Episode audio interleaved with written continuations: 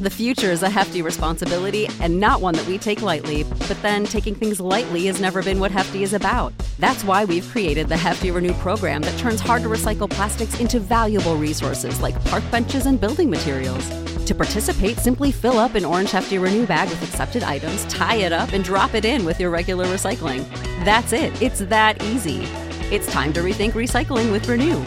Particular valued resources may vary by geography. More info available at heftyrenew.com. Ohio, ready for some quick mental health facts? Let's go. Nearly 2 million Ohioans live with a mental health condition. In the U.S., more than 50% of people will be diagnosed with a mental illness in their lifetime. Depression is a leading cause of disability worldwide. So, why are some of us still stigmatizing people living with a mental health condition when we know all of this? Let's listen to the facts and beat the stigma. Ohio, challenge what you know about mental health at beatthestigma.org. Lux presents Hollywood.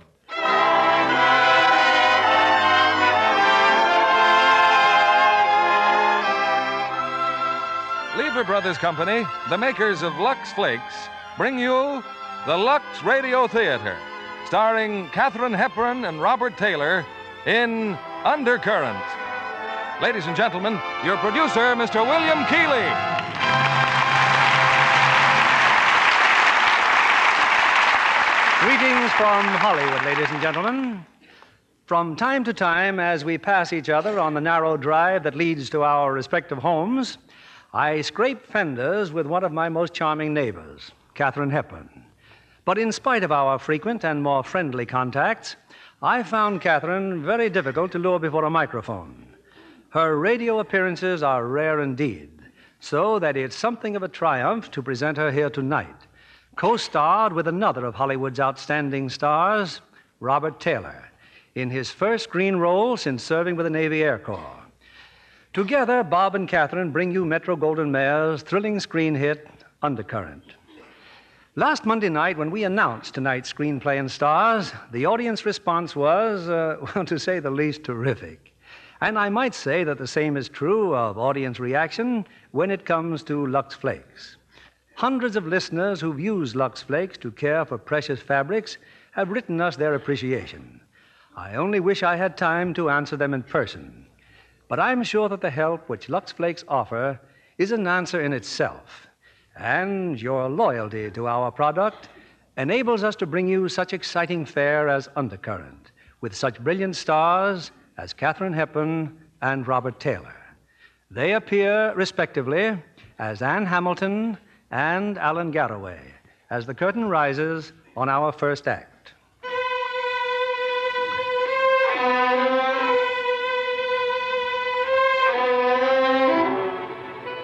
It was a marriage no one ever would have predicted. Anne Hamilton, reserved, unaspiring, and Alan Garraway, the wealthy, celebrated inventor of the Garraway distance control. Garraway brought his bride to Washington. Their first night there, he displayed her before a large, select group of friends. When the friends had departed, Oh, Anne, darling, what is it? I thought they'd never go, Alan. Oh, you shouldn't have. You shouldn't have. What, darling? I shouldn't have what? You shouldn't have married me. Your friends asked them. They know it was a mistake. Anne, please. Darling, I can't help it. I didn't even know what they were talking about. They were laughing at me, Alan. I know they were. But I was proud of you. Alan, I was so lost among them. What must they have thought? I mean, well, good grief, I don't even know how to dress. Is that all that's worrying you? I'm going to take this dress off and never see it again. Darling, it's a perfectly nice dress. Nice dress. It's eight inches too short and it's only two weeks old. Alan, you're stuck with a wife who doesn't know how to dress. She doesn't even know how to behave. We'll go shopping tomorrow, darling. It won't do any good. By tomorrow night, you'll be the best dressed woman in Washington. You're already the loveliest. Oh, I'm I'm sorry to be such a boob, but I want so much to be right for you. Will you shut up? I'll learn. I really will. I'll learn to talk like your friends. I'll learn to be like them. I don't know how the heck I'll do it, but I'll do it. If you do, I'll kill you. Darling, just tell me one thing. Who do you belong to? you. Well, that's all. That's all that matters. Is it, Alan? Is it? And if you ever forget that, you'll be very sorry.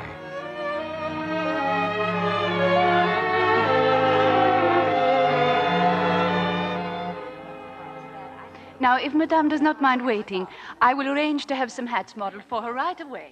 Well, darling, Of course, I just don't believe any part of this. A mink coat, a beaver jacket, 14 gowns, 12 pair of shoes. relax, will you? If I relax, I'll drop dead. oh, Alan, how could you have let me wear that brown horror last night? I'm in love with you, darling. I didn't even notice. But you must have. Darling, don't be afraid of hurting me. I don't know much about these things. I- Alan Garraway, is that you, Alan? Oh, hello, Mrs. Foster. Uh, Anne, this is a neighbor of ours from Virginia, an old friend of my mother's. Mrs. Foster, my wife. How do you do? I'm delighted to meet you, my dear. When are you coming down to Middleburg? Well, if business eases up next month, I hope. Well, Alan, she looks like a fine, honest girl. You uh, ride, of course. I'm afraid I'm not very good at it. We're raised on horses at Middleburg, aren't we, Alan? Oh, definitely. Alan's not a bad rider, my dear, but his brother Michael's the boy with the light hands. Now, there's a real horseman. By the way, Alan, how is Michael? Michael is always Michael. I, I hope you'll excuse us, Mrs. Foster. We were just Of going to. course, I'm late for an appointment myself. I'll be looking for you in Middleburg, my dear. Goodbye, Mrs. Foster. Alan, she's nice. You didn't tell me you had a brother. Well, I haven't had time to tell you a lot of things, darling. You, uh, you pick out your hats, Anne. I'll wait out front and get some air. But I, I want.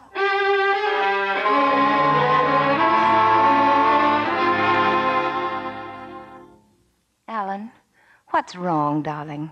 You've seemed so troubled since we came back from shopping. You were surprised to learn I have a brother. But what a nice surprise. Where is he, Alan? Spoiled my first day alone with you. So typical. Good old Mike. I, I meant to tell you about him, Anne. I've been putting it off, but one of these days we'll have to go to San Francisco. Our factory's there, and you'll meet people who know Mike, who adore him. He does that to people. My mother adored him. He was her favorite. Alan, please, if you drop When him, my I'll- father died, uh, Mike and I took over the business. I was the engineer. That's when I started working on my distance control. We'd been making plenty of money when suddenly we began to run out of funds. At first, I couldn't figure out why. Mike must have thought I was an imbecile to do it the way he did. It was just like putting his hand in the cash register. He was stealing from you, your own brother. Yes. Mike had bought a ranch in the country. He'd spend a lot of time there. Liked to give parties. Anyway, I, I drove out to see him. Fortunately, he was alone. When I told him what I'd found out, he said that I'd never do anything about it, not while Mother was alive. And I didn't. Mother was an invalid. She died the next spring. Please don't, Alan. Well, there's not much more to tell. After she died, Mike just disappeared. Last I was heard, he was in the army. That was over three years ago. He disappeared because he was afraid of what you might do to him. Well, maybe, but Mike's not afraid of me. I keep thinking he's alive somewhere and hating me the way he must. I even felt I didn't have the right to marry you. Don't say that, Alan. He can't hurt us if we never let him come between us. Why should he? What's Mike got to do with us? Nothing, Alan, nothing. So we'll never think about him or speak about him again. But if anything ever does come up, you'll tell me, Alan. You'll let me know. Nothing ever will. Darling, I'm so deeply sorry for you. But I'm glad you've told me because it means you're not as sure of yourself as I thought you were. You need me even if it's only to help you forget. Yes, I do need you, Anne. You may have a no good brother, but you're going to have an awful good wife. I'm so grateful to you for so many things. It's as though you'd led me by the hand into a strange and wonderful world, a world to dream of. Why dream? You're here, Anne. You're mine. And I love you.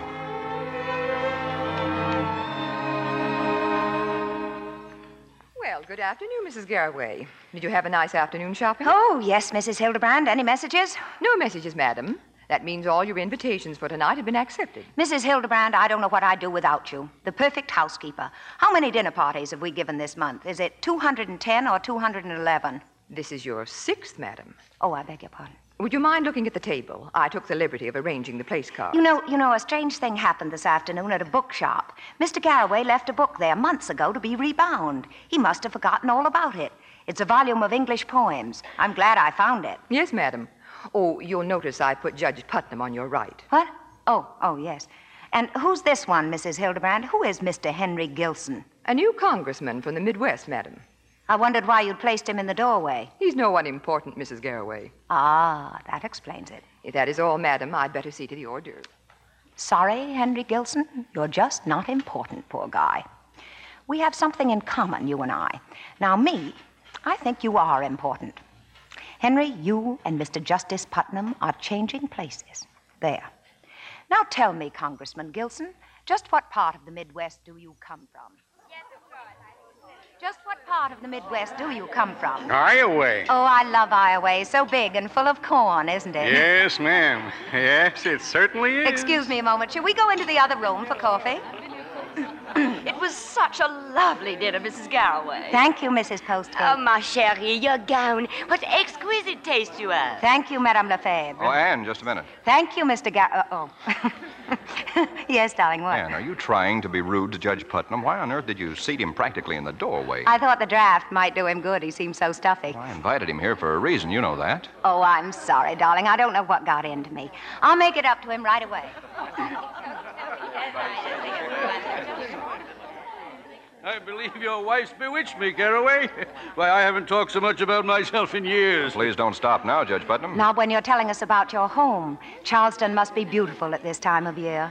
It is, but I won't see it. Sometimes I feel it really belongs to the people who take care of it, much more than it does to me. Well, that's a very generous attitude, sir. Not only generous, I think, but wise. My father always says how foolish we are to think that we ever really possess anything in life. What do you mean, Anne? Well, I think Judge Putnam understands. No one ever really owns anything. All we have is a temporary use of it. It just isn't true to say my this and my that. Not even my wife? Oh, hey, that's different. No, but but you know, I read something today which says what I mean better than anything I've ever heard. I'm ashamed to say I memorized it. I'd love to hear it, my dear. Well, I found it in an old book of poems. This particular poem was marked, and I thought to myself, the man who marked this poem is someone I understand and who understands me. Remember it, Alan? Remember what? My house, I say. But hark to the sunny doves that make my roof the arena of their loves. Our house, they say, and mine, the cat declares and spreads his golden fleece upon the chairs, and mine, the dog, and rises stiff with wrath if any alien foot profane the path. That's charming, Mrs. Garraway. well, I may have left out a line or two, but that's the general idea. Anne, I, I think Dr. Fort would like another brandy. Oh, of course. you see, Judge Putnam, poetry is one of Alan's hidden vices. Excuse me. it's a wonderful girl, Garraway. Yes, yes, she is. I'm a very lucky man.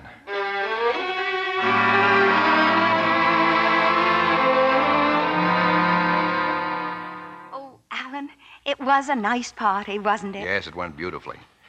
Anne, uh, how about driving down to Middleburg tomorrow for a few days? Alan, could we? The house where you were born, the house where you grew up. Well, we can get an early start. and oh, prob- Alan, here's your book. Book? The book the poem came from. Well, that's not my book. But it is, darling. You sent it in to be rebound, remember? I'm afraid it's a mistake. but they had the name Garraway, Middleburg, Virginia. No, it's a mistake. We'll, uh, we'll leave right after breakfast. Maybe a little isolated for you down there, darling. No telephone. No telephone. Sounds like heaven. Alan, will you hate being cooped up with me for days? Give me a kiss and then tell me why you asked that. Because I love you. And I can't help noticing when we're alone how a lot of the glow you have with people sort of goes out of you. Anne, what's the matter? Oh, oh, I don't know. Nothing. I just want to be reassured, I guess. Well, consider yourself reassured. About this book. If it is a mistake, I suppose I'll have to return it, but I hate to. What's the penalty for stealing books? Will you stop shoving that book at me? Can't you see I don't want to discuss it? Alan. Don't you know by now whose book it is? Even memorized the poem he marked. I told you it wasn't mine. It's it's his. It's Michael's. He got you, didn't he, Anne? The sweet, gentle boy who loved poetry. He understands you. Isn't that what you said? I only memorized it because I thought it was yours. Yes, of course you did. And that, that was very unfair of me. I, I shouldn't take it out on you the way I feel about Mike. Please forgive me. I forgive you, Alan.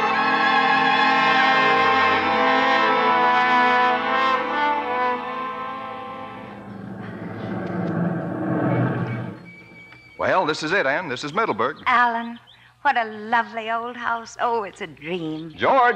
We're here, George. George? Just the caretaker, Oh, darling. oh. Well, aren't you going to get out of the car? now, back there are the stables, and uh, the orchard's on the other side. Mm-hmm. Oh. And that Mrs. Foster you met, she lives beyond that stretch of woods there. Alan, you have a dog. Ah, yes, that's, that's Bate. I don't think Bate likes me very much. Dogs and horses never do. A Uh-huh. sign of bad character, I guess. Hello, Bate. Come here, boy.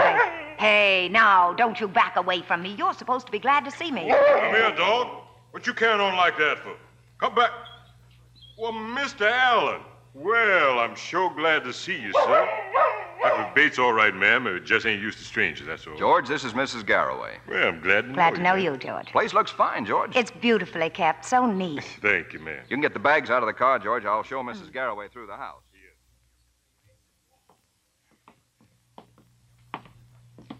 I've saved the living room for the last, Ann. Well, here it is. How charming. Well, I suppose it could be. It's a little grim right now. Not grim, darling. A little lonely, perhaps, a little unused. I'll open a shutter. Alan, I've been looking for pictures. I'd like so much to see a picture of your mother.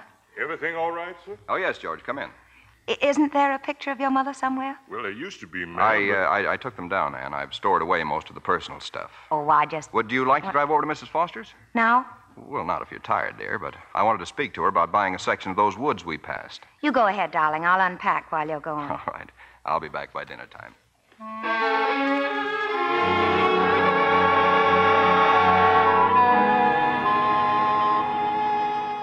George, Yes, ma'am? Mr. Garraway hasn't returned yet? No, ma'am. Well, did you have a nice walk? George, I just came from the stables. There was someone there. He, he just about scared me to death. A colored man, ma'am? Uh, big and fat? Yes. I'll teach that old Ben. no, he- no, it's all right, George. He went away. Ben, ben he, he- he's plumb out his head, ma'am. He don't mean no harm. I chase him off, but he just keeps on coming right on back. He kept talking about the horses in the stable. I, I'll fix you a nice cup of tea, ma'am. No, no, George, wait. He warned me about the black stallion. Oh, yes, ma'am. He's a devil, that horse. Please don't go near him. He's Mr. Michael's horse, Ben said. Uh, yes, ma'am. He, he was. I, I think I will have that cup of tea, George. Good and strong, please.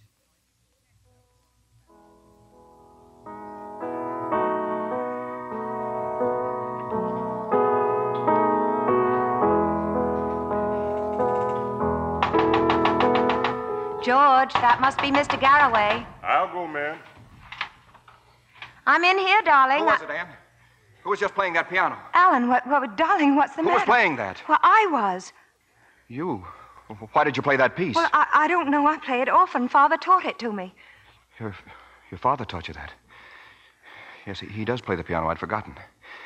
That's a piece that anyone might play, mightn't they? Alan, you're ice cold. Tell me what's wrong. My mother died sitting at that piano, playing that piece. You see, Anne, Middleburg is not all happy memories for me. Alan, I'm so sorry. I, I didn't mean to upset you, darling. That's all right. I wish I could have known your mother. But finding out that she loved that piece too makes me know her a little, doesn't it? That's a bond between us we didn't know about. Yes. Well, I, I guess dinner will be ready soon. I'll go clean up a bit. Oh, uh, bring them in there, George. Yes, sir. I'll fix the cocktails, ma'am. Thank you. George, Yes, ma'am. Mrs. Garraway must have been a wonderful woman. Yes, ma'am, she was. She was an invalid for a number of years, wasn't she? Yes, ma'am. Laid up there in her bed, never complaining, always smiling. This piano must have been a great comfort to her when she did get up. Piano, ma'am? Well, Miss Garraway never played no piano. She didn't. But she died sitting at that piano, didn't she? No, ma'am, she died upstairs in her room, ma'am. George, you can serve dinner any time it's ready. Yes, sir. I'm starving. Be ready just in a minute, sir. Cocktails. We can use these, huh, darling? George's cocktails are the best, almost good enough for you. Well, to us, darling. Yes, Alan. To us.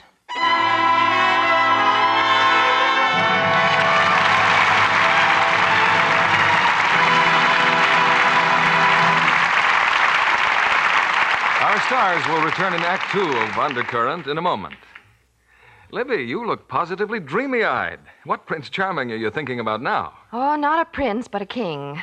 Charles II of England. Hasn't he been dead since 1685? Yes, but Douglas Fairbanks Jr. makes his romantic and adventurous exile really come alive in Universal International's new picture, The Exile. Douglas not only stars, but he wrote and produced the picture, too. He had his hair dyed dark for his role as King Charles, and my, he's handsome. Athletic as ever? Oh, yes, indeed, John. You know, he's one of the few Hollywood stars who performs his own stunts for the camera. He had a very narrow escape during the filming when he fell 19 feet to the ground from a windmill. Hmm. I uh, understand there are some beautiful women in the exile, too. Oh, but definitely. There's Miss Maria Montez as the beautiful Countess in her most dramatic role to date. And Douglas's own discovery, an absolutely lovely blonde, Miss Paul Croce. Quite a cosmopolitan pair. Maria Montez was born in the Dominican Republic, wasn't she? Yes, mm-hmm. And Paul Croce in Tahiti. She's also lived all over Europe and the Far East. Uh, There was a lot of travel talk the day I was visiting them, and a lot of chatter about one thing how to live out of a suitcase. You'll be interested in this, John. Paul told Maria and me her favorite traveling trick. She always had her maid tuck a box of Lux Flakes into her suitcase, A tip to any traveler who wants to look fresh from tip to toe. especially down to her stocking toes. Luxing stockings at night is so easy, and nylons dry so quickly they're ready to put on again in the morning, fresh and smooth fitting. By luxing stockings frequently, a girl doesn't need to carry so many extras or own so many either. That's right, Libby, because scientific strain tests prove that nylons last twice as long with Lux. That's just like getting an extra pair every time you buy a pair of stockings.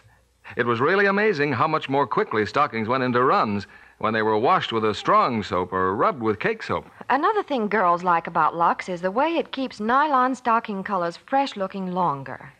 That's important with the new dark shades that are so smart now. Right, Libby.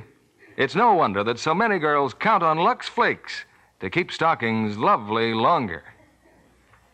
Here's William Keeley, your producer, at the microphone. Intermission's over, and it's time for Act Two of Undercurrent, starring Katharine Hepburn as Anne Hamilton and Robert Taylor as Alan Garraway.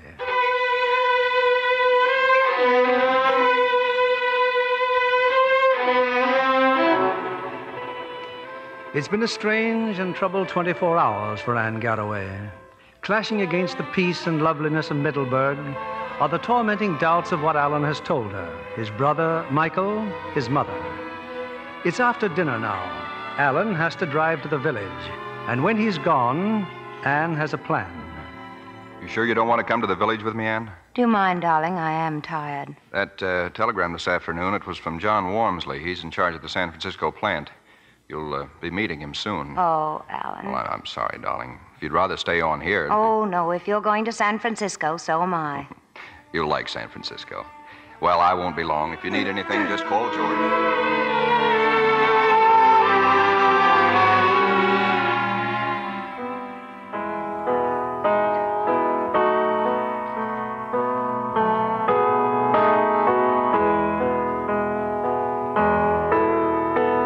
All right, George, what is it? Miss Garraway. I said, what is it, George? Nothing, ma'am. N- n- nothing. What were you afraid of just now? You knew I was in here. No, ma'am. I hear the car drive off, and I, I thought you'd gone too. Uh, No lights on in the room here. I turned them off. Who did you think was in here, George? Who used to sit at this piano and play that piece? Oh, please, Miss Ma'am. It wasn't nobody, ma'am. Uh, That's not true. Who did you think it was? Did you think it was Michael? No, ma'am. But Michael did play that piece, didn't he? Oh, Miss Garraway, please. Don't tell Mr. Allen I was talking about Mr. Michael. I won't tell him, George. How he must hate him. He's tried to take every reminder of Michael out of this house, erase him completely. No pictures, nothing. George, Yes, sir. Mr. Allen has been terribly hurt. We've got to find a way to help him. Just, just tell me what I can do. There's not much you can do, George. We'll be leaving soon for San Francisco. What has to be done, I must try to do myself.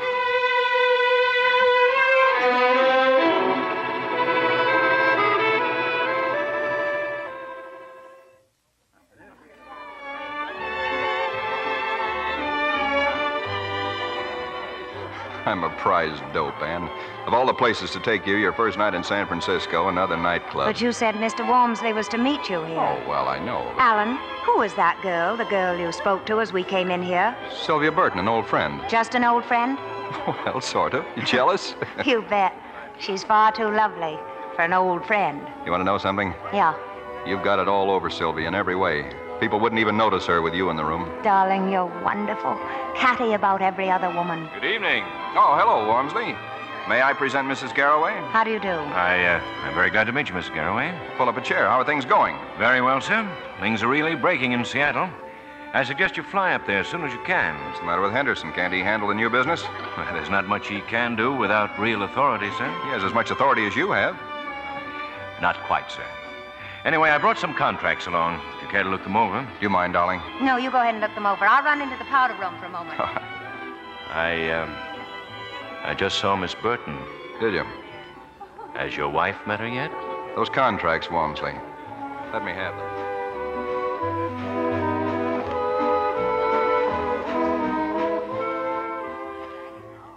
Oh, hello, Mrs. Garraway. Oh, Miss Burton, How do you like San Francisco? it's wonderful. So many bridges. Yes, so many to cross. I beg your pardon. Um, what do you hear from Michael? Oh, nothing much. Did you ever meet him, Mrs. Garraway? No, I haven't, but I'm looking forward to it. You know, there have been some pretty unpleasant rumors about Michael. Well, whatever they are, I'm sure they're not true. Sorry.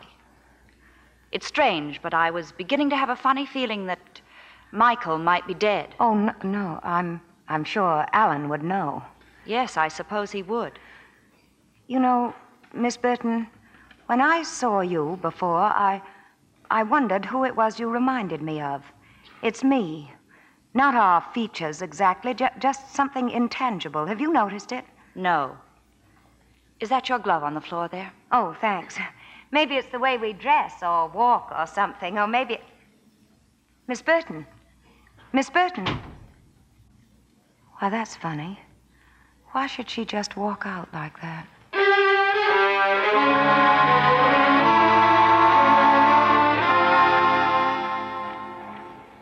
Well, what do you think of our plan, Mrs. Garraway? I'm very impressed, Mr. Wormsley. Well, I imagine your husband's in Seattle by now. Is um, there anything else around here you'd care to see? Yes, I'd like to see some photographs. Photographs? It's silly of me, isn't it? But it's such a big plant now and so impersonal. What was it like when it started, Mr. Wormsley? The plant, the employees. Who was here at the beginning? well, there's a picture on that wall behind you, Mrs. Garraway. Oh, yeah, yeah, that's what I mean. Oh, there's Alan. Alan in overalls. And you, Mr. Wormsley. Yes. But those other three men. Well, two of them are still with us. The other one is dead. Who was he, Mr. Wormsley? His name was Carl Stoyer. Wasn't my husband's brother working here then? Why isn't he in the picture? He was at his ranch the day it was taken. His ranch? Oh, oh, yes. What's happened to the ranch? Well, Mr. Garraway took it over. Alan owns it. You know, I'd like to see that place. I'm afraid that's not very practical. It's, uh, it's quite remote. Fog is bad this time of year.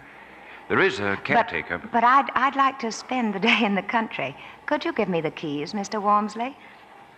I'll send them to your hotel in the morning. And would it be possible to draw me a sort of map as to how to get there? I'll enclose a map with the keys.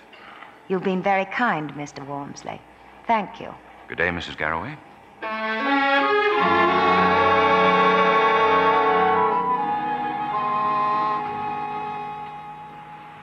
You looking for someone, miss? Oh, oh.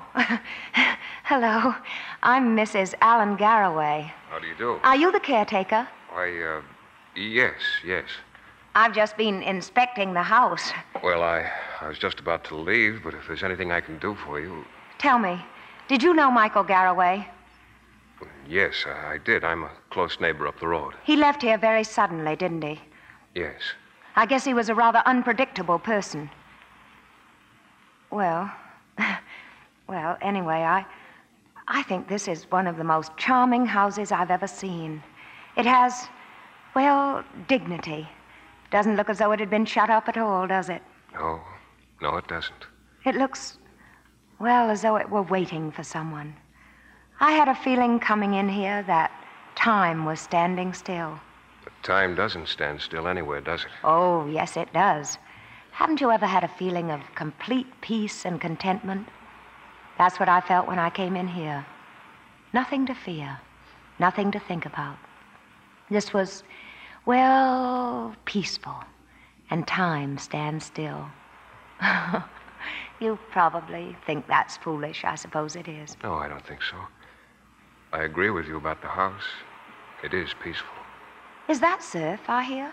Are we that close to the ocean? Yes, if you like, I'll show it to you. It's none of my business, Mrs. Garraway, but did you have any special reason to come out here? Well, it was such a nice day, and I thought I. No. I came out here to learn more about Michael Garraway. You, uh, you better watch the path. It's sort of rocky here. Everyone seems to be so vague about him, except my husband, of course. I don't know why I'm bothering you with all this. There's the ocean, Mrs. Garraway. Golly. Golly, it's beautiful, isn't it? You know, you know, it's amazing. Michael had so much. Why do people do the things they do to themselves? Why doesn't someone step in and stop them, help them? What about those people who refuse to be helped? Useless to even try. Oh, no, it's not. It's never useless. Not if your chance of helping them is one in a million. You feel quite deeply about it, don't you? You bet I do. My, that sea is near. Is there good swimming? No, there's a, there's a riptide. But it looks so calm. You can't always see the undercurrent, but it's there. Like life. Yes, that's right. Well, the fog's starting to roll in. Be getting dark soon. You going back to the house? yes, in a minute. You, you go ahead. Thanks for taking me around and forgive my philosophic outburst. Don't apologize for that. I think it was very well said. Goodbye, Mrs. Garraway. His house. Michael's house. Just as he left it. But walls can't talk, and books and chairs and. What are you doing here? Alan! What are you doing here? Alan, you frightened me so. I came here looking for something. I asked you not to pry. I asked you to forget about Mike. Alan, you didn't leave Seattle just because. Wormsley telephoned me. He said you'd ask him for the keys. Yes, I thought it was important that I come. You're my wife, Anne. You've never even seen Mike. And yet he's managed to get a hold on you and make trouble between us. Darling, I'm only He trying had a diabolic cleverness about pushing people around. Always knew how to get his own way. You keep saying had and knew. Alan, is he dead? How should I know if he's dead? I hope he is. now can you? How much do you think I can stand? He's got you sneaking around corners trying to find out things about him. Well, what have you discovered? I'm here to help. Let's find out everything we can about him. A man who likes music and books, wouldn't you say? The strong, silent, philosophical type. He'd have read you poetry and told you whimsical stories about his neighbors. You'd have fallen for that, wouldn't you, Anne? Alan, I'm sorry. I know you're sorry, but that doesn't help. Why couldn't you do as I asked? If there's anything else you want to know, ask me now. Don't ask Wormsley or the natives or the bellboys at the hotel. Ask me. I'll tell you anything if you'll only stop bringing him into our life. I was wrong to come here, Alan, if you didn't want me to. But for you to shout at me and treat me as though I were a criminal. Alan, whatever I did, I did for us. To try to find out what it is that comes between us because of him. Alan, it's our life together that he's hurting. Our marriage. And I want our marriage. We'd better start back to town.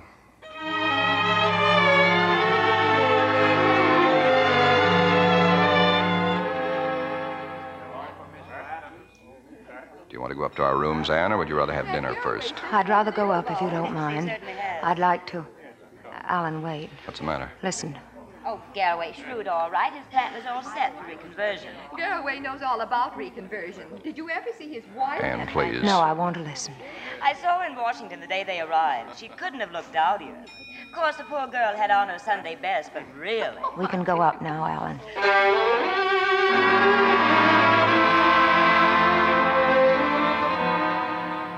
What are you thinking about, Anne? Those two women in the lobby. You going to let a couple of gossips throw you? I'm thrown by the truth. I was rather dowdy that first night in Washington. You expected me to be, didn't you? What? You could have waited to have me meet your friends.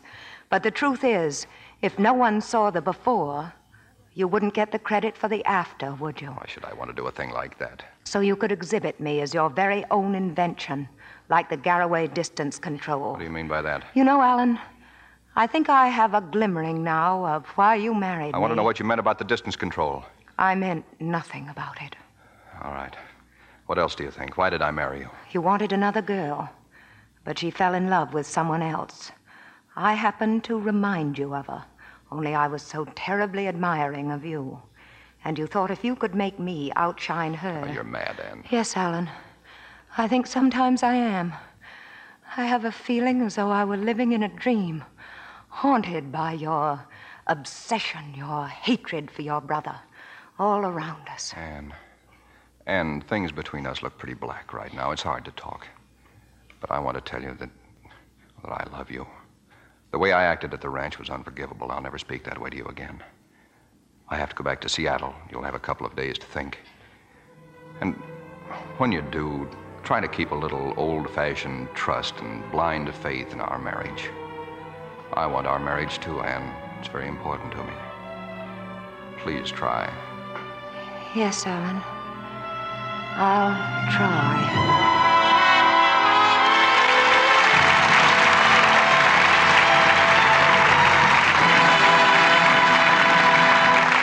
We pause now for station identification.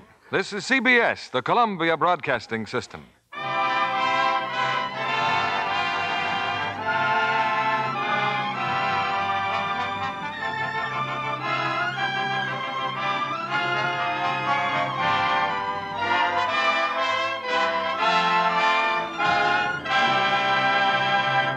In a moment, we'll return with Act Three of Undercurrent.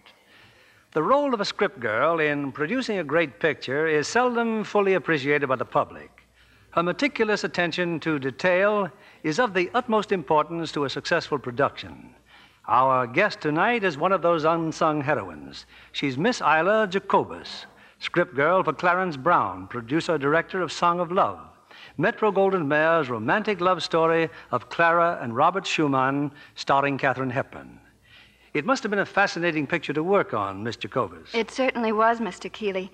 I learned so much about the life of Schumann, and the music in the picture is so thrilling. With Paul Henry to interpret the sensitive and celebrated composer, Robert Walker as Johannes Brahms, Henry Daniel as Franz Liszt, and a brilliant supporting cast, it's bound to be a superb picture. Especially with Catherine Hepburn as Schumann's devoted wife, who inspired some of his greatest music. Well, Catherine brings glamour and rare ability to every role.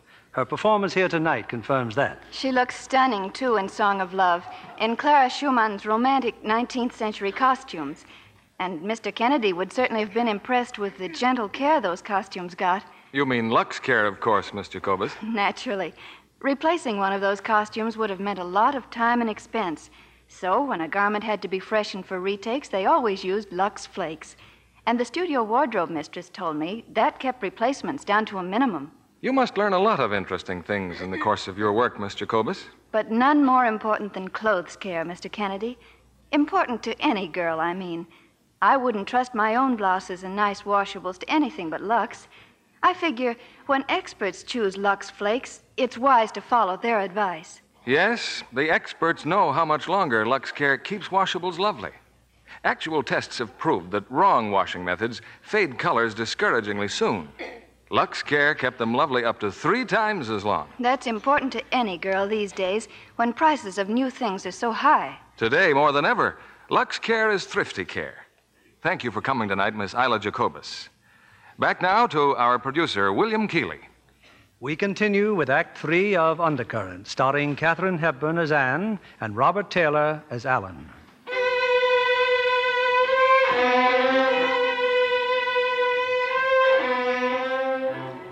It's the following morning.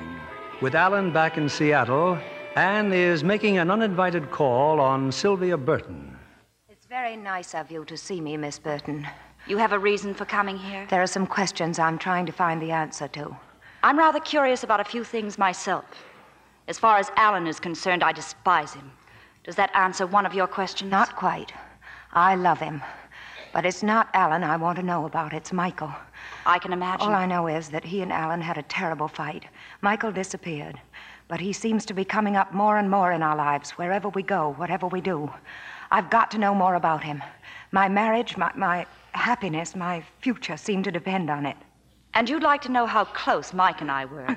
well, we weren't. I tried, but Mike wouldn't have it. I used to think it was because he had some sort of funny sense of loyalty since I'd met him through Alan. He was that thing you have to look for with a microscope a gentleman. And that's the man your husband spread those lies about stealing money. I believe my husband, Miss Burton. Nonsense. You think he's lying, I know he is. Why?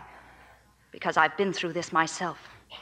When Mike disappeared, I went crazy trying to find out what had happened to him. And did you find out? Only that he'd been at his ranch. That was the last anyone saw of him except your husband. You see, I still think Mike is dead. You mean he was killed in the war? No, I don't mean he was killed in the war. Why hasn't he written to someone? His friends at the plant, his neighbors at the ranch, or a hundred other people he knows. Lots of us would like to know what happened at that last meeting, Mrs. Garraway. Ask your husband. What kind of a fight was it, and what happened to Mike? How dare you speak to me this way, Miss Burton? I, I should never have come here. Forgive me. It isn't such a shocking idea, Mrs. Garraway. Not when you've lived with it for a while.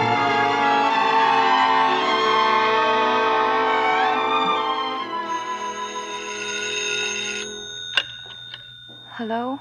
Mrs. Allen Garraway? Yes? One moment, please. Seattle is calling. Here's your party, sir. Anne?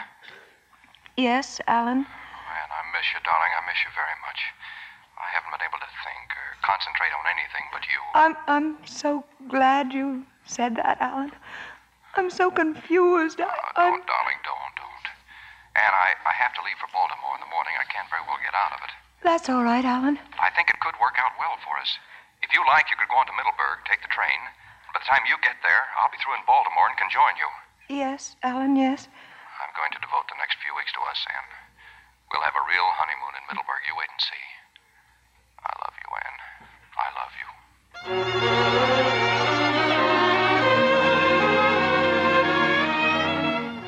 I wish I'd known you was coming to Middleburg, Miss Garraway. I wish you'd told me. Why, George, I don't think you're very glad to see me. Oh, no, ma'am. No, no. I'm real pleased. Uh, when will Mr. Allen be here? He'll be here later tonight. George, why do you wish I'd let you know I was coming here? Well, just, just, just so I'd have a little time to fix things up. Such as out there, George, out there by the stables? A little time to tell whoever it is out there to go away? Miss Garraway. There's nobody out there, Miss Garraway. I don't mean old Ben either. Just now, when I was walking, the dog saw him. Bate saw him. Bate was all excited, jumping up and down and wagging his tail. But you didn't see nobody, ma'am. No, no, I didn't. It was too dark, and I, I was frightened, I suppose. I came straight back here. Oh, let it pass, please, Miss Garraway. Let it pass. I can't, George. I'm not frightened now. I'm going to go back to the stables and look for myself.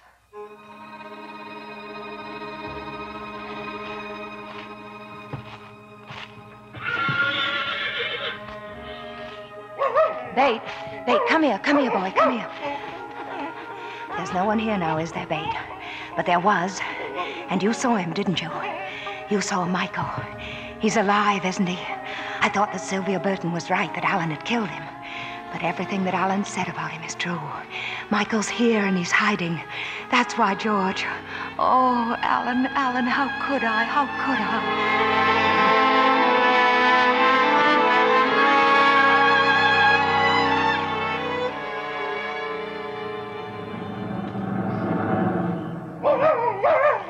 It's all right, Bates. You can stop barking.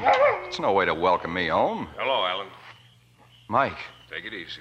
Better keep our voices down. Your wife's in the house. you've seen my wife. Don't worry, she didn't see me. Why did you come back? Wouldn't you rather know why I went away? I didn't steal any money, Alan. You've been a long time denying it. Be kind of tough to prove. You had the books pretty well rigged. But that's not what kept me away. It was Carl Stoyer. Stoyer's dead. Yes, dead and buried. Just a nice old German refugee who lived for one thing only to get back at the Nazis. You remember that invention he was working on? Every man at the plant was working on an invention of some kind or other. That's right. But only Stoyer died. The coroner said it was an accident. He fell down the cellar steps. What's that got to do with me? It's got a lot to do with you. Stoyer had a pet name for that invention of his. His fan, he called it. He used to say, My fan will fix the Nazis. Your brother and me, we know. Someday my fan will pay them back. Fan. Fan. I, I couldn't figure it out until it dawned on me that fan is a German word. It means distance. Fernsteuerung. Long distance control. That's why Steuer died. He was murdered by somebody who wanted his invention. The distance controller was mine. It was Steuer's, and it's made millions for you. Well, has the money been worth it, Alan? Has it been worth killing for? You can't prove any of this. Maybe not. Is Wormsley the only other one who guessed? Because you're paying him off, aren't you? Anyway, I, I wanted to get out of the whole mess. That's why I disappeared. But it seems it has to be faced after all. I have met your wife. Here? Today? No, at the ranch. She thought I was the caretaker. She She's a fine girl, Alan, but she doesn't know about Stoya, does she? I'm here to make sure she finds out. You think I killed Stoya. What makes you think I wouldn't kill you? I believe you're capable of trying. No. Once I could have killed you, but not now. I can't kill you any more than I can give Ann up. I'm going to keep her, Mike, for as long as I can. A minute, an hour, as long as I can. How can you think you have a right? What gives a man a right? Does love because I love her. You can take everything else, but not her, Mike, not her. I I never thought I would, but I'm crawling to you. She loves me. She's helping me. I, I've got a chance now. I can be all right. I never could before. What chance does she have, Alan? I'll tell her. Only I. I'll have to do it in my own time. Just a little time. That's all I'm asking. Until I'm sure of her. I think you can be sure of her. Well, I, I guess there's nothing left for me to do. If she'll go along with you. I'll stay out of it. But tell her, Alan. Tell her, because if you don't, I won't be able to stay out of it. I'm going to see that she gets her chance, too.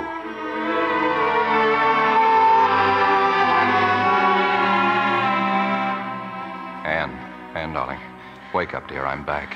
Alan. Oh, Alan, Alan, oh, forgive me, darling, forgive me. Forgive you? I've been so wrong, Alan. I've got to tell you something, and I'm, I'm so deeply ashamed. I, I thought such crazy things about you. I, I thought you'd killed your brother. No, darling, listen to me. I thought that. And I was going away and never see you again. You were going to leave me? I couldn't have stayed. I couldn't have endured. You couldn't have endured living with a murderer. But it's all over, Alan. I know he's alive. I'm able to breathe again. Yes, Ann, it's, it's over. No one will ever come between us again. Alan, I want you to listen to me. You remember that I once told you that Michael was your obsession? Yes. I was wrong. I think he's my obsession. I want to drive him away, but there's, there's something unfinished somehow. I think if I could see him, hear him speak, then I'd, I'd know him the way you do as a man, not a shadow. Someone who is cruel and wrong and who has hurt you. Oh, I was so wrong about him. Everyone was. Everyone? Who did you speak to about Mike? Sylvia Burton, she thought you had killed him. And you believed her? Were you glad she was wrong? Glad, oh, yes, Alan, yes. Then why are you unhappy? Well, that's what I'm trying to tell you. He, he's still here in, in, in my mind somehow. You, you got to help me, Alan. I don't understand it. Do you understand? Yes, I think I do. You're in love with him. No. You're in love with him, aren't you? Oh, no, no. How could I be in love with someone I've never seen? You've seen a lot of Mike a book, a poem, his house, a girl who once loved him. Aren't you jealous, Anne, of Sylvia Burton? Why did you go to her? What did you really want to know? Alan, please. You'd go to anyone who could talk about Mike. You wanted to believe what they had to tell you. You never believed me. You don't believe me now. Stop it, Alan. Stop it. It wasn't my happiness, our happiness you were trying to find. It was him. That's not true. You were so relieved just now, not because I hadn't killed him, but because he was alive. You'll go on looking for him, won't you, Anne? And after you find him, then what? Will you leave me? Alan, Alan. Don't you see what you've done? You'll never leave me, Anne.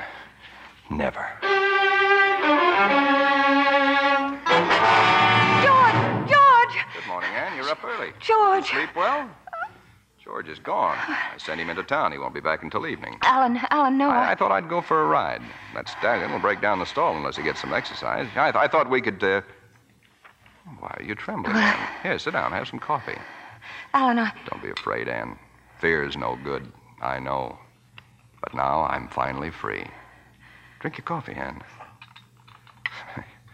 your hand's shaking. You're not going to be afraid the rest of your life, are you, Anne? Are you? Why run to your room? You can't lock yourself in. I've got the key. Hey there. Anyone up? Oh, hello, Mrs. Foster. Come in. Hello, Alan. Your wife up yet? Yes, I think so. Shall I call her? Well, it's a fine morning for a ride. Yes, it is. You must have had the same idea. You're dressed for it. Yes, I. Oh, there you are. Welcome home, my dear.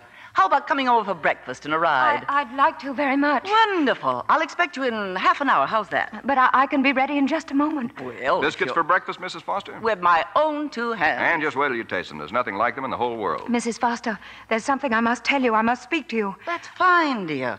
We'll have a leisurely breakfast and all morning to get acquainted in. See you soon, dear. I'll walk along with you, Mrs. Foster. I'll have to saddle up the horses. What's the matter with the bride, Alan? A quarrel? Not a quarrel, exactly. Uh, don't worry. It's natural the first year, getting acquainted. What horse are you going to ride, Alan? The stallion, naturally. Well, you just make sure you don't give him to her. He's a mean one, that brute.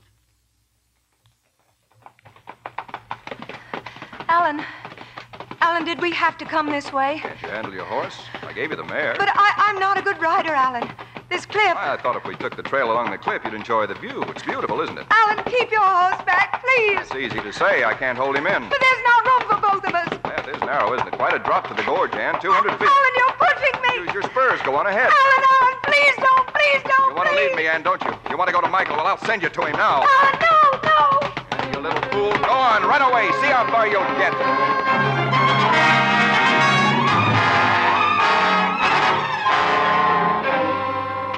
Ann. Ann, what happened? Did your horse throw Uh, you?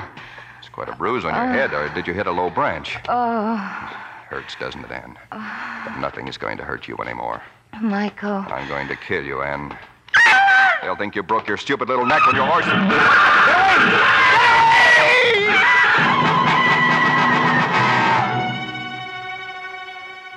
Hello. Hello, Doctor. This is Mrs. Foster. There's been a terrible accident.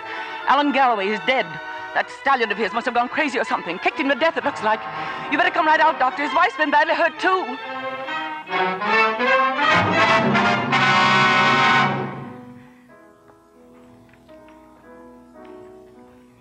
That music's beautiful, Anne. Who's playing? My father. He always does well by Chopin. I like your father, Anne. I'm so glad he was able to come down here. So am I, Mrs. Foster. You're all right, Anne. Staying on here at Middleburg all these weeks, doing your getting well here. It took courage to face it out. Most people would have run away. Hard to run away in a wheelchair. Dr. Hill says by next week you can burn that wheelchair. But that isn't what I mean. That's not what I mean either. No, I feel I have something to do and that I must do it here. That's really why I stayed. Not because I have courage. I haven't. Here you are, darling, one of George's priceless eggnogs. Father, Well, who's playing the piano? you have a visitor. Oh, no, no, I can't see him now. I'm not ready yet. I can't. You sent for him, Anne. Yes, I sent for him. I'll wheel you in. I can manage alone, thanks.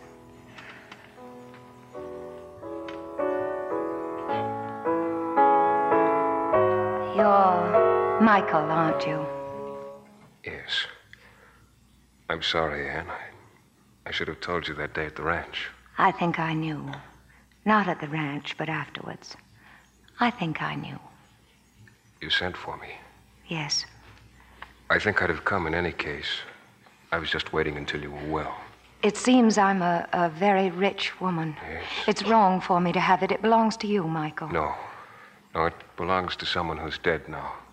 Karl Stoyer. His heirs, possibly. They must have it, then. Michael, I'm a bad liar. I didn't send for you because of the money. The lawyers could have handled that. I wanted to know you. Now that you do, I'm happy to know you, Michael. thank you.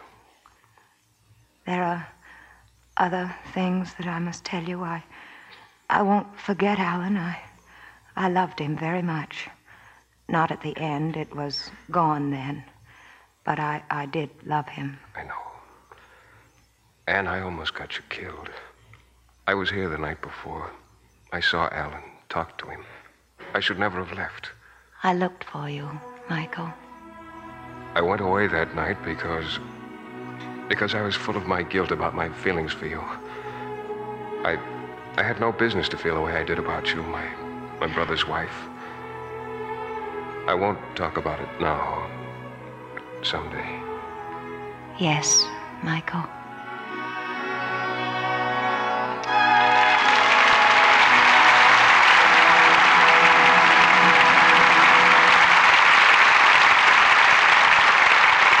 Our stars will return for their curtain calls in a moment.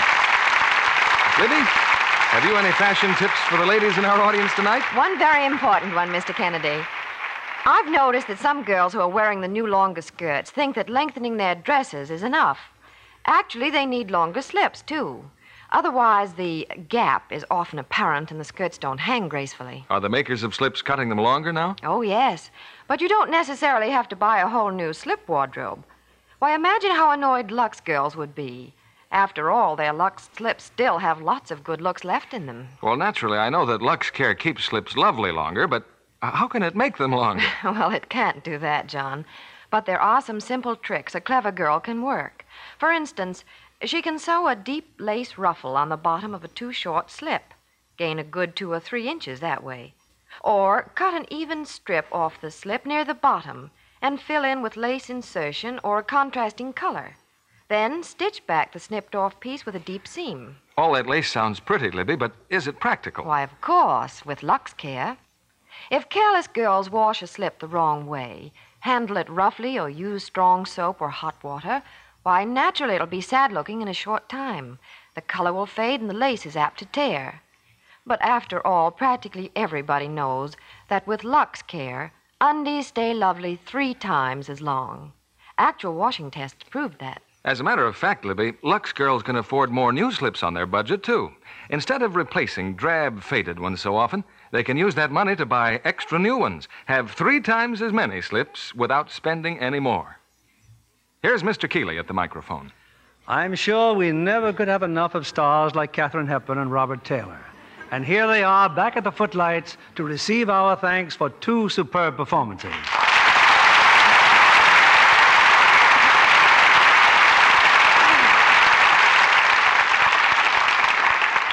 Catherine, I'm happy our efforts to bring you to this stage tonight have been so splendidly rewarded. I'm glad you feel I didn't let a good neighbor down, Bill, and I'm certainly happy Bob got back from his hunting trip in time to join us. Well, as much as I like hunting and fishing, I wouldn't have missed tonight's show, Kate. Flying your own plane must be very handy in getting you to where the fish are biting, Bob. That's a big help when your time is limited. I understand, Catherine, that your newest picture is about to have its premiere in New York. It opens at the music hall on Thursday, Bill. Your pictures have always been favorites at the music hall, Kate. And the advance critics here agree how wonderful you are in those concert sequences. Yes, Barbara and I saw the picture at the studio, and the scenes with you at the piano were really great. Well, praise from Caesar is praise indeed. That's right, Bob. You did used to be a musician, didn't you? Well, I studied music at Pomona College until I got sidetracked into pictures. From what the preview fans said about your new Metro Goldwyn Mayer picture, The High Wall, you were certainly sidetracked in the right direction. Well, I hope they like it. On the subject of pictures, what's the news for next week, Bill? Next Monday night, we usher in our 14th year on the air. And to celebrate, we're bringing our audience one of the greatest works of an author whose popularity has never been equaled. It's J. Arthur Rank's exciting production, Great Expectations. Charles Dickens at his best, Bill. Who do you have as stars? Our stars are Robert Cummings, Anne Blythe, Howard De Silva, and Lee J. Cobb. Great Expectations is a thrilling, dramatic story that should hold the interest of our listeners of every age. It should indeed, Bill. A play that nobody should miss. Congratulations and good night. Good night, Bill. Good night, Bob and Catherine. All our thanks. Lieber Brothers Company, the makers of Lux Flakes, join me in inviting you to be with us again next Monday evening when the Lux Radio Theater presents Robert Cummings, Anne Blythe, Howard De Silva, and Lee J. Cobb in Great Expectations. This is William Keeley saying good night to you from Hollywood.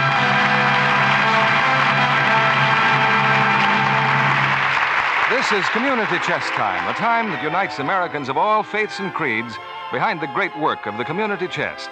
Experience has proved that this is the best way, the truly American way, of providing help to the unfortunate in your community. Each year, your local community chest helps support vital services, such as hospitals, clinics, homes for the aged, aid to the handicapped, and youth organizations. The theme of this year's campaign is Everybody Benefits, Everybody Gives. So give generously, all you can afford, when you're approached by one of your fellow citizens within the next few weeks.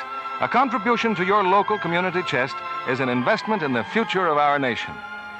Katherine Hepburn and Robert Taylor appeared by arrangement with Metro Goldwyn Mayer, producers of Green Dolphin Street, starring Lana Turner and Van Heflin. Heard in our cast tonight were Ira Grossell as Michael and Francis Robinson as Sylvia. This program is rebroadcast to our servicemen and women overseas through the worldwide facilities of the Armed Forces Radio Service. And this is your announcer, John Milton Kennedy, reminding you to join us again next Monday night to hear Great Expectations with Robert Cummings, Ann Blythe, Howard De Silva, and Lee J. Cobb. Sprite when you bake and fry. Sprite for your cake and pie. Sprite it's your shortening by. Rely on Sprite. For lighter, better tasting cakes, try Spry, the pure, creamy, all vegetable shortening with the special cake making secret. Hear them say, Boy, what a cook! Rely on Spry. S P R Y. Be sure to listen next Monday night to the Lux Radio Theater presentation of Great Expectations with Robert Cummings, Ann Blythe, Howard De Silva, and Lee J. Cobb. Stay tuned to My Friend Irma, which follows immediately over most of these stations. This is CBS, the Columbia Broadcasting System.